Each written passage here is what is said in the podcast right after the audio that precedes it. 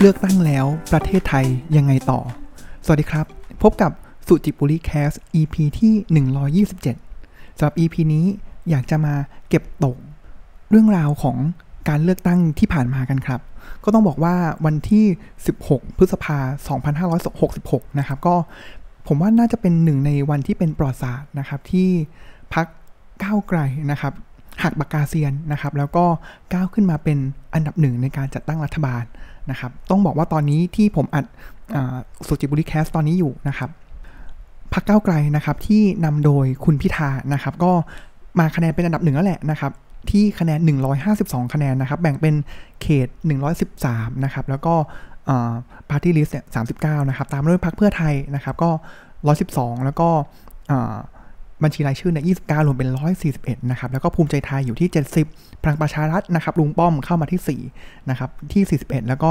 รวมไทยสร้างชาติเนี่ยเข้ามาที่ 36 นะครับ ประชาธิปัตย์นะครับ ก็เข้ามาที่ 24 อันดับที่ 5 นะครับ ก็ต้องบอกว่ามีทั้งคนที่สมหวังนะครับ แล้วก็มีคนที่ผิดหวังนะครับ แล้วก็ผมว่าหลายคนก็รู้สึกว่าเฮ้ยมันรู้สึกมีความหวังขึ้นมาอีกครั้ง นะครับวันนี้ก็เลยอยากจะถือโอกาสนะครับในฐานะที่เป็นคอการเมืองนะครับ แล้วก็ต้องบอกว่าเป็นหัวคะแนนธรรมชาติของก้าวไกลนะครับ ก็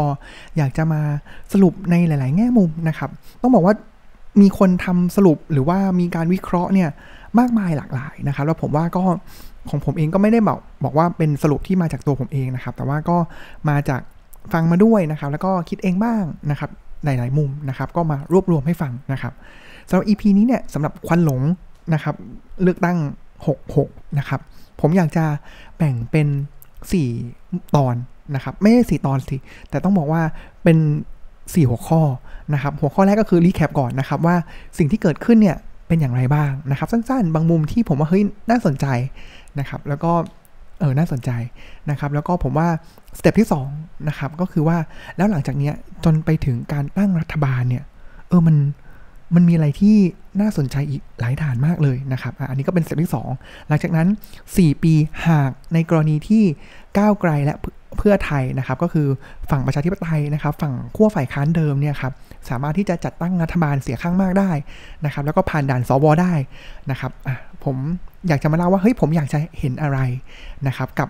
คาดหวังอะไรกับรัฐบาลก้าวไกลแล้วก็เพื่อไทยนะครับแล้วก็จะมีรวมพลังพลังไม่ใช่พลังสิ ต้องบอกว่าพัก ประชาชาติ เสรีรวมไทยนะครับ แล้วก็จะมีเป็นเพื่อทำนะครับ ไม่แน่ใจนะครับ แล้วก็จะมีไทยสร้างไทยนะครับ ว่าอยากเห็นอะไรนะครับ แล้วหลังจากนั้นนะครับ มองไปถึงการเลือกตั้งครั้งหน้าครับว่าผมอยากจะเห็นอะไรนะครับ มาเริ่มอย่างนี้ก่อนเลยดีกว่าครับ ผมว่า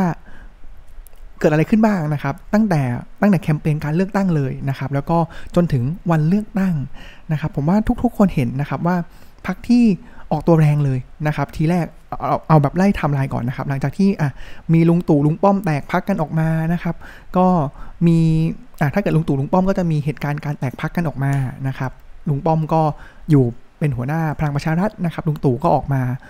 รวมไทยสร้างชาตินะครับ ส่วนอมองไปที่ภูมิใจไทย ภูมิใจไทยนี่ก็โอ้โห ผมว่าออกตัวแรงนะ ตอนที่มีเหตุการณ์นะครับไปน่าจะเลี้ยงวันเกิดคุณเนวินนะครับ ครูใหญ่ นะครับ ก็โอ้โห ต้องบอกว่าดูดสอสอเข้าไปเยอะมากนะครับเขาถึงขั้นบอกว่าผมหรือคุณเนวินเนี่ย พร้อมที่จะเป็นนายกรัฐมนตรีคนที่ 30 นะครับ แล้วก็มีการคาดการณ์นะครับว่าได้ไม่ต่ำกว่า 3 หลักแน่นอนนะครับ แล้วถ้าเกิดไล่ภูมิใจไทยไปเรื่อยๆเลยเนี่ยครับ ก็จะเห็นว่าก็พอออกตัวแรงนะครับ ไปดูด เพื่อนกันเองเนี่ยครับดูดคนจากเพื่อไทยบ้างนะครับ ดูดจากก้าวไกลบ้าง ดูดจากพลังประชารัฐบ้างนะครับ ดูดจากประชาธิปัตย์บ้าง ก็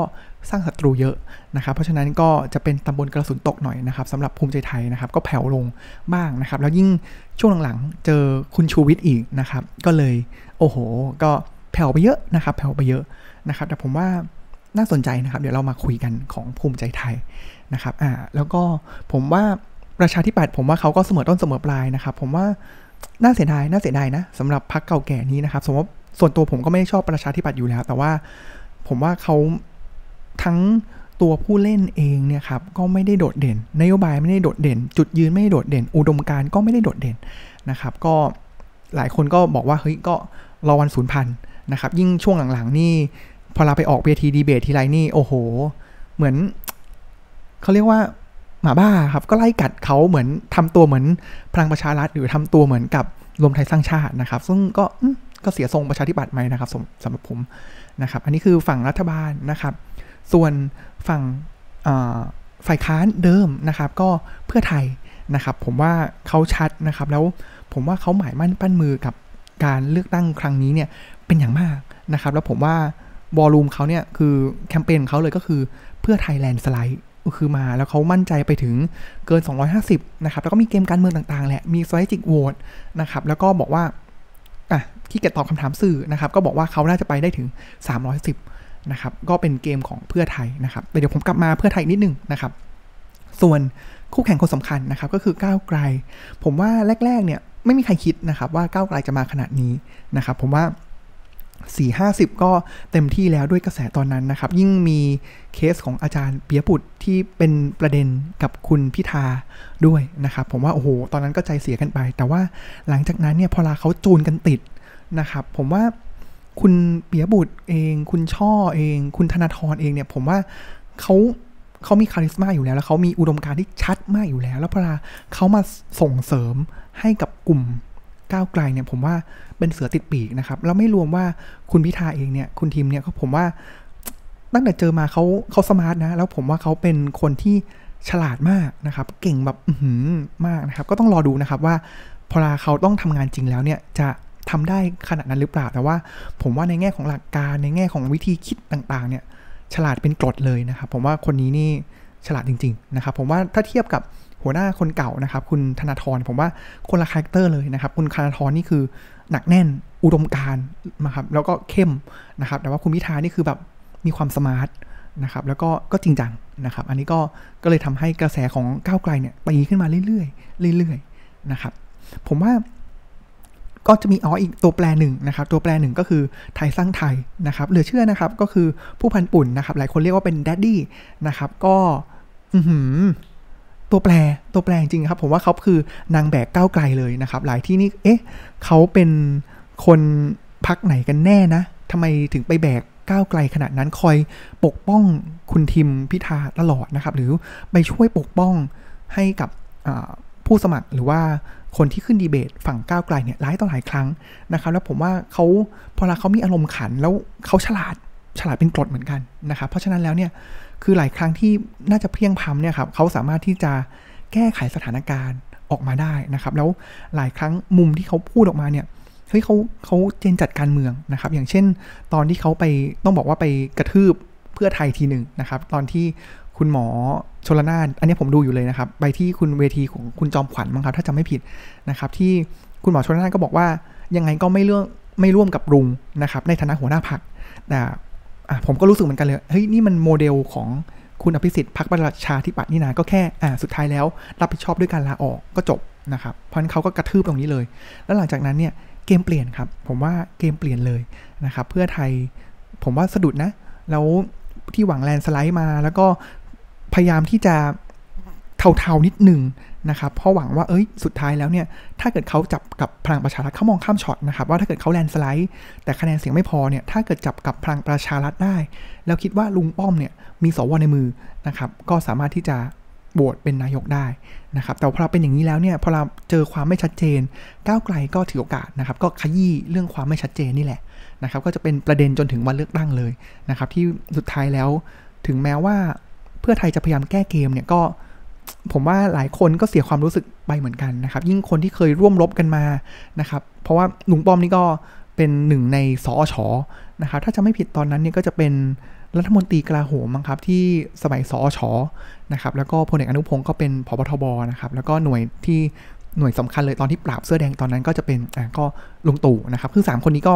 เป็นปฏิบัติกับเสื้อแดง แล้วพอเราเป็นอย่างนี้เนี่ย พอมันมีเรื่องว่าเฮ้ยเพื่อไทยจะไปรวมกับลุงป้อม เปิดโอกาสรวมกับลุงป้อมเนี่ยผมว่าก็น่าจะสร้างความไม่พอใจระดับหนึ่งนะครับ ก็คือเฮ้ยถ้าเลือกไปแล้วแล้วสุดท้ายแล้วเนี่ย ฉันไว้ใจคุณได้ไหมนะครับ ก็จะเป็นประเด็นนี้แหละของเพื่อไทยนะครับอันนี้ก็คือไล่มาเรื่อยๆ ของการเลือกตั้งนะครับ แล้วก็จะมีก้าวไกลนี่ก็กระแสแรงมากนะครับ แรงมากนะครับ จนถึงวันเลือกตั้งเลยนะครับ ทีนี้พอเรามาดู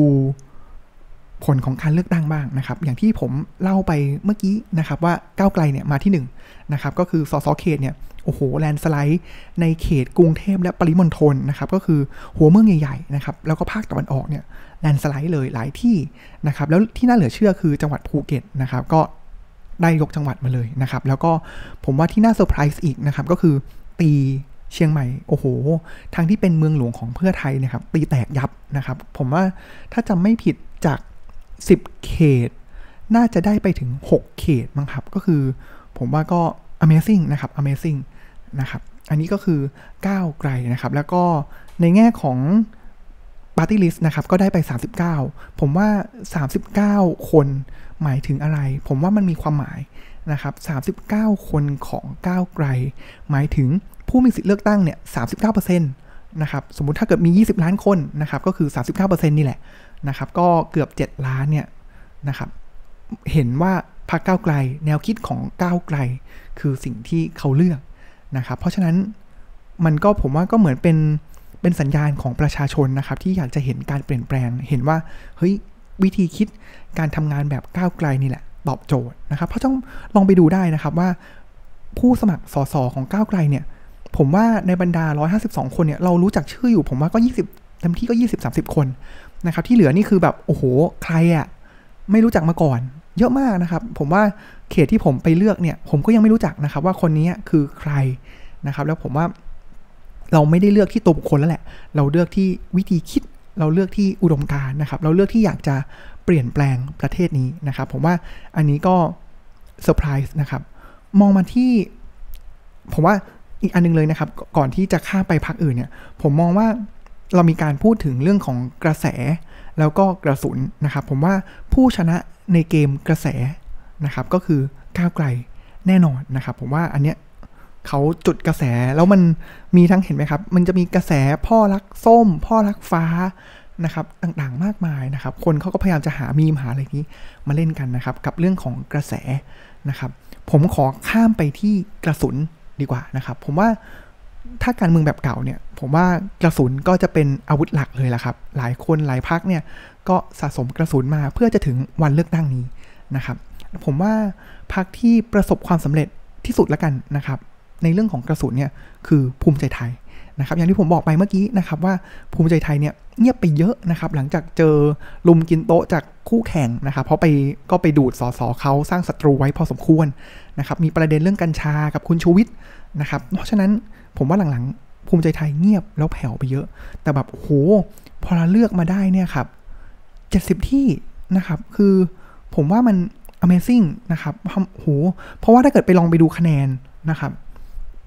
ลองนึกภาพนะครับว่าก้าวไกลเนี่ยร้อยห้าสิบสองใช่ไหมครับ แล้วก็ภูมิใจไทยเนี่ยอยู่ที่เจ็ดสิบนะครับอะแต่เลือกคะแนนที่คนเลือกจริง ๆ เนี่ยก้าวไกลเนี่ยห่างกับภูมิใจไทยเป็นสิบเท่านะครับ แต่คะแนนเนี่ยห่างกันแค่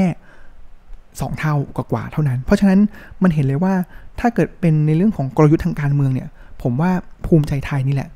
เก่งมากนะครับเขาใช้กระสุนยิง คือผมว่าเหมือนกับเป็นปืนไรเฟิลนะครับ ก็คือยิงได้ตรงจุดนะครับ อย่างหลายจังหวัดนะครับ คือเขาเหมาทั้งจังหวัดได้ ไม่ว่าจะเป็นบุรีรัมย์นะครับ แล้วก็จะมีภาคถ้าจะไม่ผิดเพชรบุรีมั้งครับ หรือเพชร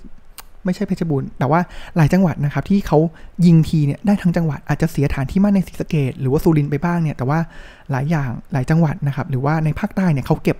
ได้ตามเป้าจริงๆนะครับถึงแม้ว่าปาร์ตี้ลิสต์ของเขาเนี่ยจะมีแค่แบบเข้ามาอยู่ประมาณ 3 คนเองนะครับผมว่าในแง่ของ strategy การใช้ resource ให้เกิดประโยชน์สูงสุดเนี่ยผมว่าภูมิใจไทยทำได้ดี นะครับแล้วก็ก้าวขึ้นมาเป็นพรรคอันดับ 3 ก็คือใหญ่ที่สุดในฝั่งรัฐบาลได้นะครับ ก็อันนี้คือภูมิใจไทยนะครับ แต่ว่าสำหรับรอบนี้เนี่ยคนที่น่าจะผิดหวังเนี่ยผมว่าอันดับหนึ่งเลยเนี่ยคือเพื่อไทยนะครับ จากที่เคยคิดว่าจะไปถึงสามร้อยสิบนะครับ แต่ผมว่าอันนั้นก็โอเวอร์ไปนะครับ แต่เขาก็คาดหวังนะครับว่าจะได้ 210 นะครับ แต่ที่ไหนได้ ก็โอ้โห ต้องบอกว่าเละเทะนะครับ จังหวัดที่คิดว่านอนมาแน่ๆนะครับ อย่างกรุงเทพก็คิดว่าครึ่งหนึ่งแหละครึ่งครึ่งนะครับ ผมว่าสสกรุงเทพเพื่อไทยหลายคนก็ลงพื้นที่แล้วก็มีความสนิทสนมมีความสายสัมพันธ์ที่ดีกับกับชุมชนนะครับ แต่ว่าก็เห็นเลยว่าโอ้โห ได้มาหนึ่งเท่านั้นนะครับ หรือว่านนทบุรีที่ก่อนหน้านี้ก็คือเป็นถิ่นแดงเลยนะครับ หรือว่าเมืองหลวงเสื้อแดงนะครับ ก็คือเชียงใหม่นะครับ หรือเชียงรายก็โดนเหมือนกันนะครับ ก็ หายไปเยอะนะครับ แล้วจังหวัดที่ควรได้หลาย ๆ อันเนี่ยคือหายไปเยอะหายไปเยอะจริง ๆ นะครับ ผมว่าถ้าจะมาให้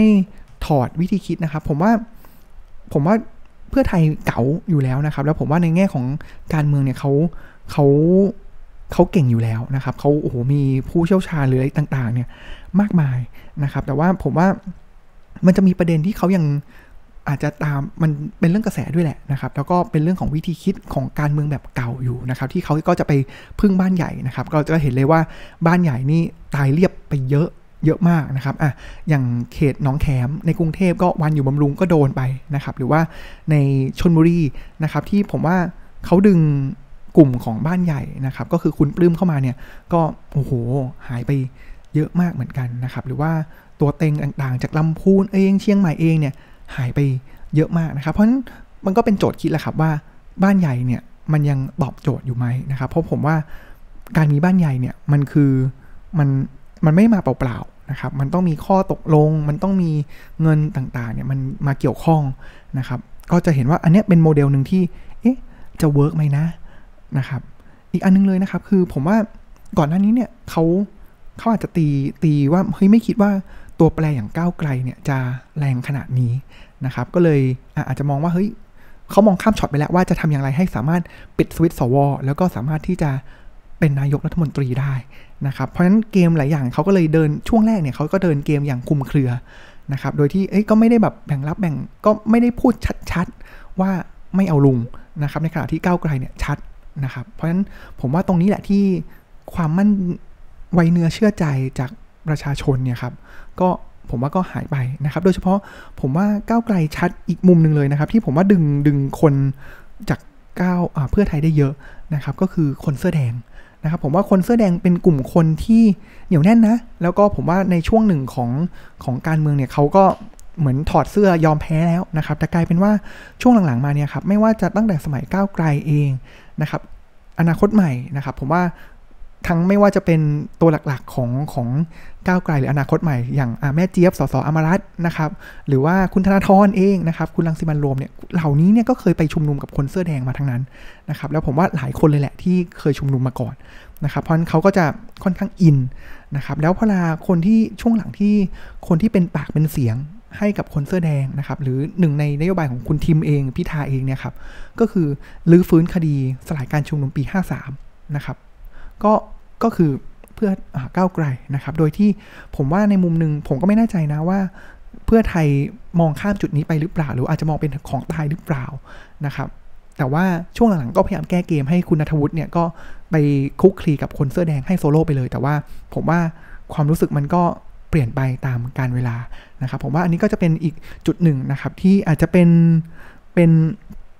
เอ่อ turning point ได้นะครับ ผมว่าอีก turning point หนึ่งผมก็ไม่รู้เหมือนกันนะ คือคุณโทนี่นะครับผมว่าพอลามีคุณโทนี่มาเป็นสมการเนี่ยคนที่รักเนี่ยคือรักเลยนะ แต่คนที่สองจิตสองใจเนี่ยผมว่าเขาก็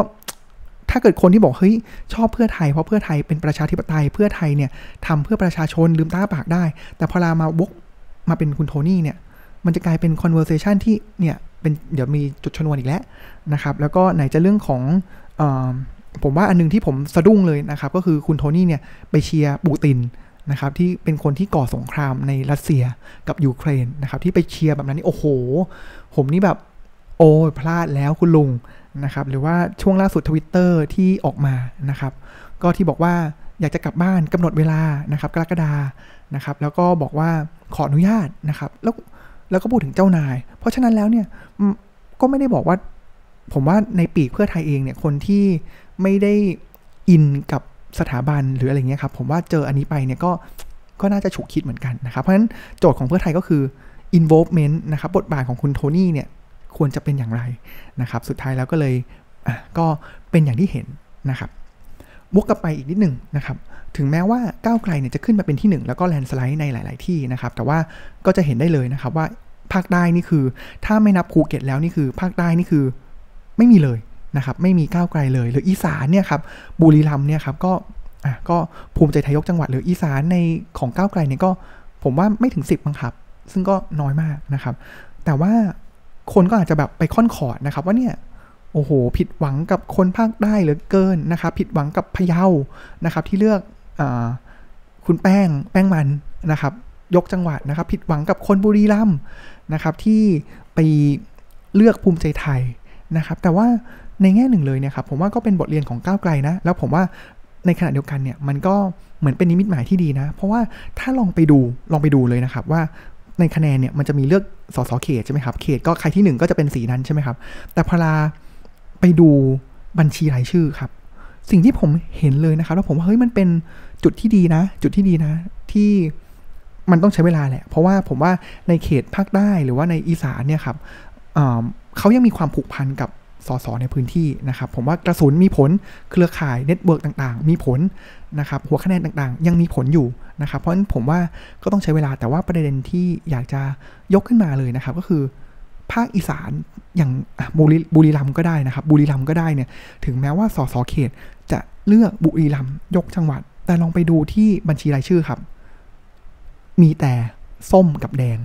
ภาคอีสานทั้งหมดเลยเป็นส้มแดงหมดเลยนะครับ ผมว่าอันนี้เซอร์ไพรส์ นะครับแล้วก็ในขณะเดียวกันภาคใต้ครับภาคใต้เนาะผมว่ามีส้มเนี่ยกระจายหลายจุดเลยนะครับผมว่าเท่าที่ผมเห็นเนี่ยในนครศรีธรรมราชเองนะครับหรือสงขลาเนี่ยครึ่งหนึ่งเป็นสีส้มนะถึงแม้ว่าส้มสสเขตเนี่ยจะไม่ได้เลยนะครับเพราะฉะนั้นผมว่าก็เป็นบทเรียนว่าต้องใช้เวลาในการที่จะคุกคลีนะครับผมว่าอย่างตัวอย่างที่ชัดอีกอันนึงเลยนะครับก็คือผมว่าตั้งแต่คณะก้าวหน้าคุณธนาธรแล้วแหละที่พยายามจะไปทำงานการเมืองท้องถิ่นเนี่ยครับก็ แพ้มาตลอด ถึงแม้จะชนะที่หนึ่งนะครับ แล้วผมว่าคุณธนาธรเองเนี่ยก็จะโหตีคลองร้องเปล่าความสำเร็จนี้นะครับ ก็คืออำเภออาจสามารถจังหวัดร้อยเอ็ดนะครับ ที่เขาก็เคลมเรื่องของน้ำประปาดื่มได้ น้ำประปาที่สะอาดที่สุดในประเทศนะครับ หรือว่าสั่งการในระบบ IoT ต่างๆ เนี่ย สุดท้ายแล้วก้าวไกลไม่ได้สสเขตเลยในจังหวัดร้อยเอ็ดนะครับ ผมว่านี้ก็เป็นเป็นสิ่งที่ก็ต้องเป็นการบ้านนะครับที่ต้อง ทำต่อไปอีกพอสมควรนะครับ เพราะนั้นก็จะเห็นเลยเลยนะครับว่า ถ้าเกิดเป็นคนเมืองกระแสวิธีคิดมันเริ่มเริ่มเห็นแล้วว่าคนซื้อกับวิธีคิดนะครับ แต่ว่าพอเราเป็นชนบทนะครับ วิธีคิดเขาเริ่มซื้อ แต่ในเรื่องของสสเขตเนี่ยมันยังมีเรื่องของความผูกพันนะครับ คือใจถึงพึ่งได้นะครับ ไปงานศพก็อ่าไปปรากฏตัวนะครับ ผมว่าก็ก็เป็นสิ่งที่ต้องเรียนรู้กันไปนะครับ ผมว่า อีกประเด็นหนึ่งนะครับที่ในแง่ผมก็ได้แต่หวังว่านะ ในฝั่งของรวมไทยสร้างชาตินะครับสสก็เข้ามาประมาณ 30 กว่านะครับแพ้ลุงป้อมเสียอีกนะครับโดยที่อันที่น่าสนใจนะครับก็คือตัว Party List นะครับก็คือ 13%เมื่อกี้ก้าวไกลนะครับก็คือ 39%แล้วนะครับ แต่ว่าพักของลุงตู่นะครับก็คืออยู่ที่ 13%ก็ 3 เท่า ถ้าตีความง่ายๆเลยก็คือ คนเลือกวิธีคิดของก้าวไกลเนี่ย อยู่ที่ 3 เป็น 3 เท่า คือซ้ายสุดนะครับ ฝั่งสุดตรงฝั่งหนึ่งเนี่ย คนเลือกเนี่ยเป็นมากที่สุดเป็น 3 เท่าของอีกสุดตรงฝั่งหนึ่งนะครับ ก็คือตัวลุงตู่ เพราะว่าลุงตู่ก็โพสิชันว่าตัวเองเนี่ยอยู่ขวาสุดนะครับ เพราะฉะนั้นมันก็เป็นสัญญาณนะครับ แล้วผมว่าถ้าตีความดีๆ ไม่หลงตัวเองไม่เข้าข้างตัวเอง แล้วก็ไม่โดนคนรอบข้างแบบปั่นหูนะครับ ผมว่าคุณลุงเนี่ยคุณประยุทธ์เองเนี่ยผมว่าเขาน่าจะเริ่มรู้นะครับว่าประชาชนเนี่ยไม่เอาเขาเนี่ย ขนาดไหนนะครับผมว่าที่ผ่านมาเขาอาจจะอยู่ในกลาโดยคนรอบตัวนะครับ โดยที่คนรอบตัวจะบอกว่าเฮ้ยท่านนายกท่านคือคนเดียวที่ประเทศนี้ต้องการ ท่านเป็นคนเดียวที่สามารถที่จะประคับประคองและพัฒนาประเทศนี้ได้นะครับ สังเกตได้เลยนะครับ จากการสัมภาษณ์เนี่ยเขาก็จะบอกว่าเฮ้ยความคิดเขาคือประเทศนี้อยู่ได้เพราะเขานะครับ ก็ก็หวังว่านะครับหวังว่าอันนี้จะเป็นเหมือนเป็นกระดิ่งที่เตือนใจเขาว่าเฮ้ย ประชาชนไม่ได้ต้องการเขาขนาดนั้นนะครับ แล้วยิ่งถ้าเกิดรวมคะแนนของฝั่งเพื่อไทยกับก้าวไกลเนี่ยครับรวมกันแล้วก็พรรคประชาธิปไตยอื่นๆเนี่ยครับคือ 70%นะนะครับคือ 70%เลยนะครับที่ประชาชนจาก party list เนี่ยครับเลือกเขานะครับเพราะฉะนั้นผมว่าอันนี้ก็ก็ต้องลองดูนะครับว่าจะเป็นอย่างไรต่อไปนะครับ ต่อจากนี้ครับอีกอันนึงเลยผมว่าพอลาอะลุงตู่ นะครับ ก็ไม่ได้ถูกเลือกเข้ามาแล้วนะครับ ถ้าเกิดเขาไม่ยังมีความมั่นใจว่าเขายังมีโอกาสเป็นนายกได้นะครับ ผมว่าก็อันนั้นยกไปเรื่องหนึ่งหรือลุงป้อมเองนะครับ ที่เขาบอกว่าก็ยังมีโอกาสที่จะมีคนเสนอเป็นนายกได้นะครับ อันนั้นเรื่องหนึ่งนะครับ แต่ว่าผมเห็นว่าถ้าสุดท้ายแล้วสองพักนี้ต้องไปเป็นฝ่ายค้านจริงๆเนี่ยครับ ผมแอบหวังไม่ได้หวังสิ ต้องบอกว่าแอบคิดว่าการรวมตัวเฉพาะกิจของสองพักเนี่ยไม่น่าจะมีต่อไปนะครับ เพราะผมเลยคาดว่า อย่างอะรวมกับประชาธิปัตย์ด้วยนะครับ อย่างประชาธิปัตย์เองเนี่ยก็ผมว่าก็ผิดหวังไปเยอะนะครับ เพราะฉะนั้นในแง่ของปีกฝั่งขวาเองนะครับ ไม่ว่าจะเป็นประชาธิปัตย์พลังประชารัฐแล้วก็รวมไทยสร้างชาติ ผมแอบมีความคิดนะครับ อันนี้กระโดดไปนิดนึงก็คือสุดท้ายแล้วเนี่ยมันอาจจะเกิดการควบรวมพักกันนะครับ เป็นฝั่งที่เป็นฝั่งประชานิขออภัยเป็นฝั่งอนุรักษ์นิยม นะครับเพราะผมว่าหลายคนจากพลังประชารัฐเอง หรือรวมไทยสร้างชาติเองเนี่ยก็แตกออกมาจากทางประชาธิปัตย์นะครับ เพราะฉะนั้นก็อาจจะมีการรวมกันได้นะครับที่ที่ก็มีความเป็นไปได้นะครับ แล้วผมว่าอันนึงเลยเนี่ยอีกมุมหนึ่งนะครับ ก็คือว่าเฮ้ยเห็นไหมครับว่าผมชอบช่อง3นะครับที่เขาทำนะครับเขาก็จะมีการลิสต์รายชื่อครับว่าสอสอคนไหนบ้างที่เป็นสอสองูเห่า นะครับแล้วก็จะเห็นเลยว่างูเห่าสอบตกทุกตัวนะครับ การที่งูเห่าสอบตกทุกตัวหมายความว่าไงครับ ผมว่าคนที่ซื้องูเห่าเยอะสุดก็คือภูมิใจไทย หมายความว่าการลงทุนของภูมิใจไทยสูญเปล่าไปเยอะเหมือนกันนะครับ ก็ก็เป็นบทเรียนที่ประชาชนให้บทเรียนกับคนที่ไม่มีอุดมการณ์ในการทำงานทางการเมืองนะครับ แล้วก็ผมว่าประชาชนให้บทเรียนกับคนที่ บ้านใหญ่ด้วยนะครับ ที่คิดว่าตัวเองได้แน่นอนนะครับ แล้วก็ใช้กระสุนนะครับ แล้วก็นอนคิดว่าตัวเองนอนมานะครับ อันนี้ก็เป็นภาพรวมเนาะโอ้โหพาร์ทแรกนี่ยาวเลยนะครับ แล้วก็ไปต่อดีกว่านะครับ ผมว่าฟังกันไปเรื่อยๆนะครับ ต่อกันนะครับว่าเฮ้ยเมื่อกี้เป็นภาพรวมแล้วนะครับ ในในแง่มุมต่างๆเนี่ยครับแต่ว่าประเด็นถัดมานะครับที่อยากจะพูดถึงนะครับ ก็คือแล้วหลังจากนี้จะเป็นอย่างไรต่อนะครับ ผมว่าไม่ง่ายนะ คือปกติแล้วเนี่ยถ้าเกิดเป็นประชาธิปไตยการจัดตั้งรัฐบาลโดยประชาธิปไตยแบบปกติเนี่ยครับคือใครที่มีเสียงข้างมากจัดตั้งคะแนนได้เกินกึ่งหนึ่งเนี่ยครับก็เป็นผู้นำรัฐบาลนะครับแต่ว่าตอนนี้มันก็จะเปิดช่องรัฐบาลเสียงข้างน้อย ก็โดยพระบิดาแห่งการละเว้นนะครับ ที่ผมว่าน่าขยายแข่งนะครับที่การนำกฎหมายมาใช้เนี่ยมันบิดเบือนได้ขนาดนี้ นะครับก็เปิดช่องไว้แล้วนะครับไหนจะมีเรื่องของสวออีกนะครับที่เฮ้ยถึงแม้ว่าคุณจะรวมได้ 250 แต่สวไม่หมดให้ คุณก็ไม่สามารถที่จะเลือกนายกได้ แล้วถ้าเกิดคุณไม่สามารถที่จะเลือกนายกได้ หมายความว่าอย่างไรครับ หมายความว่าคุณลุงและคณะก็สามารถที่จะรักษาการต่อไปได้เรื่อยๆนะครับผมว่าโอ้โห แต่อย่างกลไกเหล่านี้เนี่ยมันช่างฉุดรั้งความเป็นไปของประเทศเหลือเกินนะครับ แล้วผมว่าถามถามถึงความเป็นสุภาพบุรุษถามถึงความ ยางอายเนี่ยผมว่าก็ก็ยากนะ ผมว่าก็ยากดูแล้วแต่ละช่วงหลังที่ออกมาเนี่ยคือสวบอกว่า คือเล่เหลี่ยมเล่เหลี่ยมจัดมากนะครับ ก็คือบอกว่าที่จะยอมปิดสวิตตัวเอง โดยที่ไม่โหวตนายก หมายความว่าไงถ้าไม่โหวตนายกแปลว่าเสียงของคนที่โหวตนายกก็จะไม่ถึง 3 7 6 ก็ไม่สามารถที่จะเลือกนายกได้ ลุงตู่ก็จะเป็นรักษาการนายกต่อไปนะครับ ผมว่าก็ รัฐธรรมนูญเป็นอย่างนี้นะครับแล้วก็เรียมจัดอย่างนี้นะครับ เพราะฉะนั้นผมว่าทางออกมีอยู่2อสอย่างนะครับที่คิดได้นะครับแบบตรงไปตรงมาที่สุดเลยนะครับก็คือเพื่อไทยก้าวไกลรวมกันแล้วก็พักฝ่ายค้านเดิมเนี่ยรวมกัน 310 เสียงนะครับ แล้วตอนที่โหวตรัฐมนตรี นายกรัฐมนตรีนะครับ ก็ได้แต่หวังว่าจะมีสวที่ยอมรับในฉันทามติของประชาชนเนี่ยโหวตร่วมโหวตด้วย นะครับ แต่ก็เป็นไปได้น้อยที่ดูจากจุดยืนนี้นะครับ ก็จะอาจจะมีบอกว่าเฮ้ย ถ้าเกิดคุณยังไม่ทำตามฉันทามติของประชาชน ผู้มีอำนาจสูงสุดของประเทศอย่างนี้เนี่ย คุณก็อยู่ในประเทศนี้ยากนะครับ แต่ผมว่าก็ไม่น่าจะเขาก็อาจจะไม่น่าแคร์นะครับ อันนั้นเป็นทางเลือกที่ 1 ที่ก็ scenario ที่1นะครับ scenario ที่ 2 ผมว่ามันเหมือนเป็น conspiracy นะครับ ก็คือบอกว่า เฮ้ย อะ ก้าวไกลเนี่ยยังไงรวมกับลุงไม่ได้ใช่ไหม เพราะฉะนั้นเพื่อไทยไปรวมกับ ภูมิใจไทยไปรวมกับลุง แล้วก็หวังว่าสวจะร่วมโหวตแต่ผมว่าเพื่อไทยเองก็ปิดประตูตรงนี้ไปแล้วนะครับ แล้วก็ to be fair กับเขาเขาก็ให้คำมั่นสัญญาว่าเขายังไง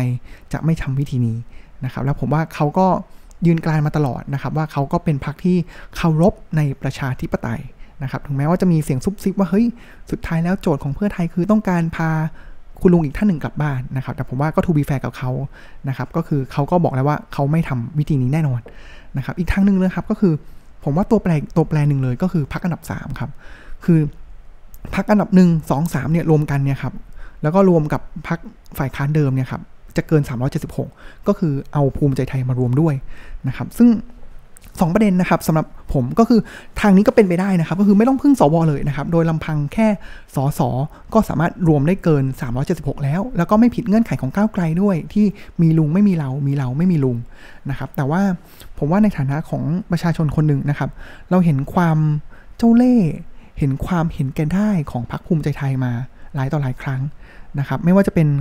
ก็ตอนที่ทรยศนะครับ แล้วทำให้ คุณอภิสิทธิ์ขึ้นมาเป็นเสียงข้างน้อยตอนนั้นนะครับ แล้วก็ก่อให้เกิดโอ้โหเหตุการณ์ตามมา นั่นก็ภูมิใจไทยเดิมนะครับ ต่อมาเลยนะครับก็คือตอนที่เลือกตั้งปี 62 นี่ก็ภูมิใจไทยเหมือนกันนะครับที่ตระบัดสัตว์กับประชาชนไปทีหนึ่งนะครับไหนจะแบบหลังจากนั้นก็การบริหารโควิด เรื่องของกัญชานะครับหรือเรื่องของการดูดสอสอต่างๆ ที่ทำให้สร้างเสถียรภาพให้กับรัฐบาลตอนนั้น แล้วลองคิดดูครับว่าการที่เขาดูดสอสอมาได้เนี่ยเงินมันมาจากไหน นะครับ เพราะฉะนั้นผมว่าเขาไม่ควรที่จะมาอยู่ตรงนี้นะครับ ในฐานะของประชาชนคนหนึ่งที่เลือกพรรคก้าวไกลนะครับ อีกมุมหนึ่งนะครับก็มีแง่คิดอีกอันหนึ่งนะครับ ผมว่าก็ลองดูนะครับ ลองดูก็คือยังไงเนี่ยรัฐบาลนะครับ เป็นเสียง 300 อยู่แล้วนะครับ เพราะฉะนั้นผมว่าน่าจะมาจากผู้พันปุ่นนะครับ ก็คือถามหาความสุภาพบุรุษจากภูมิใจไทยหรือว่าพรรคฝ่ายค้าน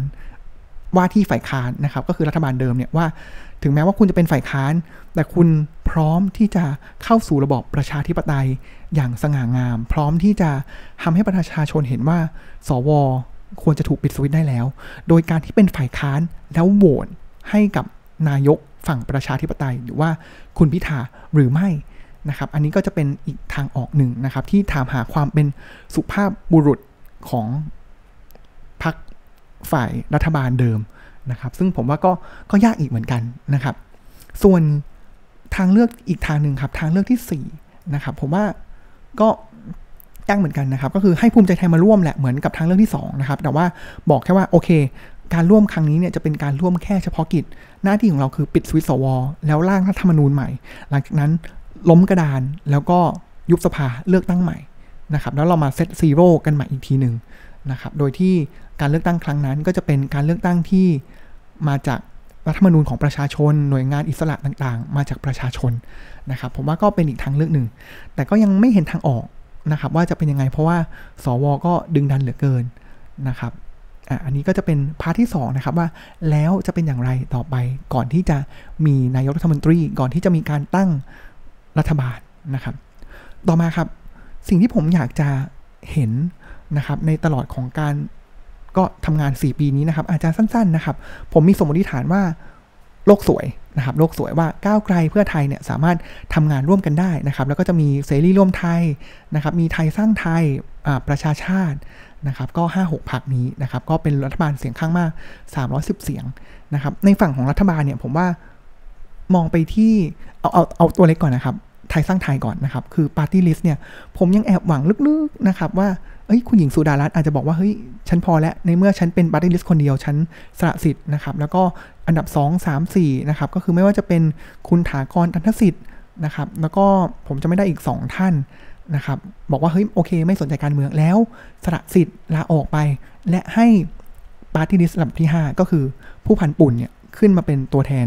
เป็นสส party list ของไทยสร้างไทย ก็อยากจะเห็นมุมนี้นะครับ ต่อมาครับ ในแง่ของการทำงานของก้าวไกลแล้วเพื่อไทยเนี่ย ผมว่าผมอยากเห็นคือภาพสวยที่สุดเลยนะครับ ก็คือการทำงานอย่างมีประสิทธิภาพแล้วก็ร่วมไม้ร่วมมือกันนะครับ แต่ผมว่ายังไงถึงแม้ว่าจะก็เป็นพักที่ขนาดใหญ่ของฝั่งรัฐบาลทั้งคู่เนี่ยครับมันก็ต้องมีการขบเหลี่ยมการชิงดีชิงเด่นบ้างนะครับ แต่ว่าผมก็อยากเห็นนะว่าก็เป็นการชิงดีชิงเด่นกันนะครับ แข่งกันสร้างผลงาน โดยที่เอาประชาชนเป็นที่ตั้งนะครับ โดยที่ก็ไม่เตะตัดขากันนะครับ ผมว่า ตัวนี้แหละจะเป็นจุดพิสูจน์ของการเลือกตั้งในครั้งหน้านะครับว่าสุดท้ายแล้วเนี่ยเฮ้ยประชาชนจะยังอินกับก้าวไกลหรือเปล่านะครับ เห็นว่าเฮ้ยเขามีผลงานนะครับหรือว่าเฮ้ย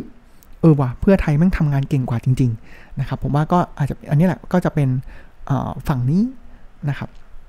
ส่วน ในแง่ของพรรคฝ่ายค้านว่าที่พรรคฝ่ายค้านเนาะผมว่าแกนนำคือภูมิใจไทยนะครับ แล้วก็มีประชาธิปัตย์พลังประชารัฐรวมไทยสร้างชาติ ชาติไทยพัฒนานะครับ ผมสิ่งที่ผมอยากเห็นเลยนะครับ ก็คือการตรวจสอบ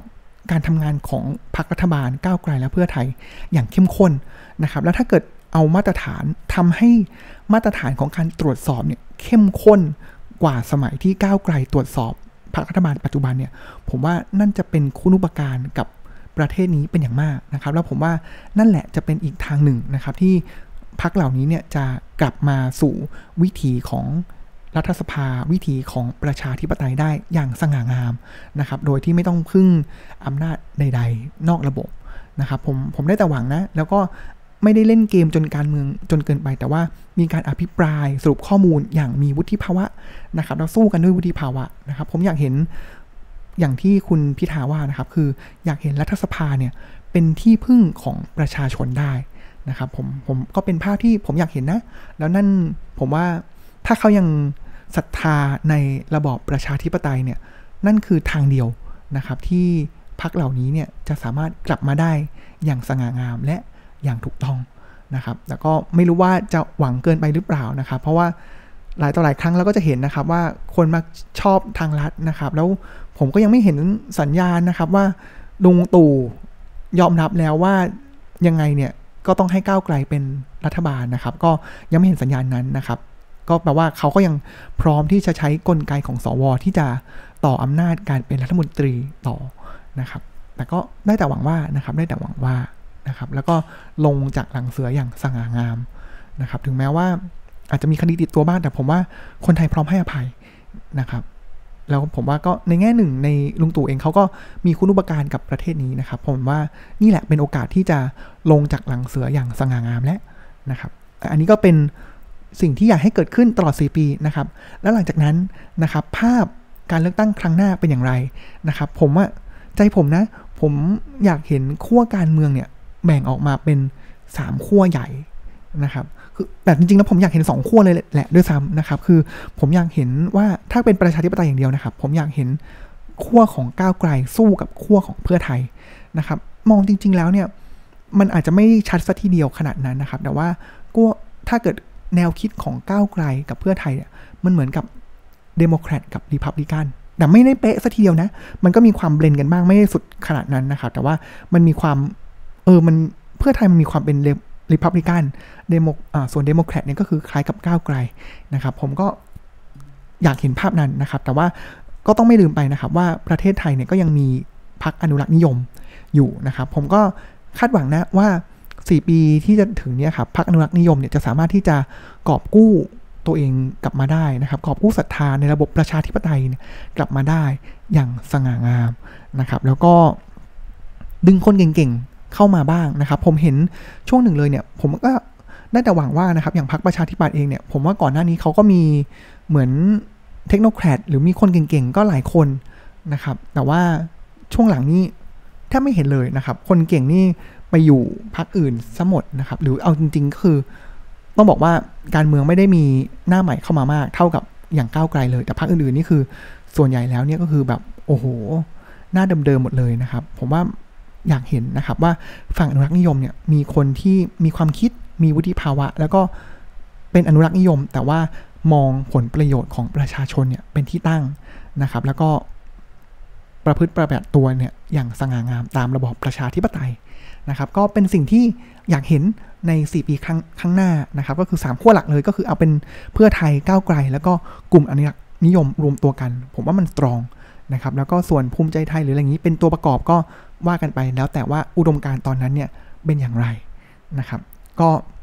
เพลินๆนะครับ ตอนนี้ก็พูดโดยที่เออพอเราเป็นพูดเรื่องการเมืองแล้วอินกับการเมืองเนี่ยก็พูดได้ค่อนข้างไหลลื่นนะครับ โดยที่แทบไม่ต้องพอสหรือว่าไม่มีสคริปต์เลยนะครับ แต่ว่าเพื่อนๆมีความเห็นอย่างไรนะครับ ก็แชร์กันได้นะครับ ผมว่าเรื่องการเมืองก็ลองดูนะครับ แต่ว่าบางครั้งก็ถ้าเกิดแบบ มาแบบอนุรักษ์นิยมสุดโต่งมี conspiracy theory ต่างๆ ที่บอกว่าเนี่ยเดี๋ยวจะขายอูตะเภาเนี่ยผมว่าอันนี้ผมคุยไม่รู้จะคุยด้วยยังไงนะครับเพราะผมว่าเราเราอยู่กันคนละโลกแล้วแหละนะครับอันนี้ผมว่าถ้าเจอแบบนี้ผมว่าเออโอเค ไม่คุยแต่ถ้าเกิดพร้อมที่จะคุยแลกเปลี่ยนข้อมูลแลกเปลี่ยนความคิดนะครับ เรามาร่วมกันสร้างสรรค์ประชาธิปไตยที่สวยงามกันนะครับ แล้วการที่ดีเบตเนี่ยมันก็เป็นส่วนหนึ่งของประชาธิปไตยด้วยเหมือนกันนะครับ วันนี้ก็ เป็นตอนอีกตอนหนึ่งที่ยาวเหมือนกันนะครับ แล้วก็ดีใจที่ได้ทำตอนนี้นะครับ แล้วก็ทำซูจิบูติแคสตลอดมานะครับสำหรับวันนี้ก็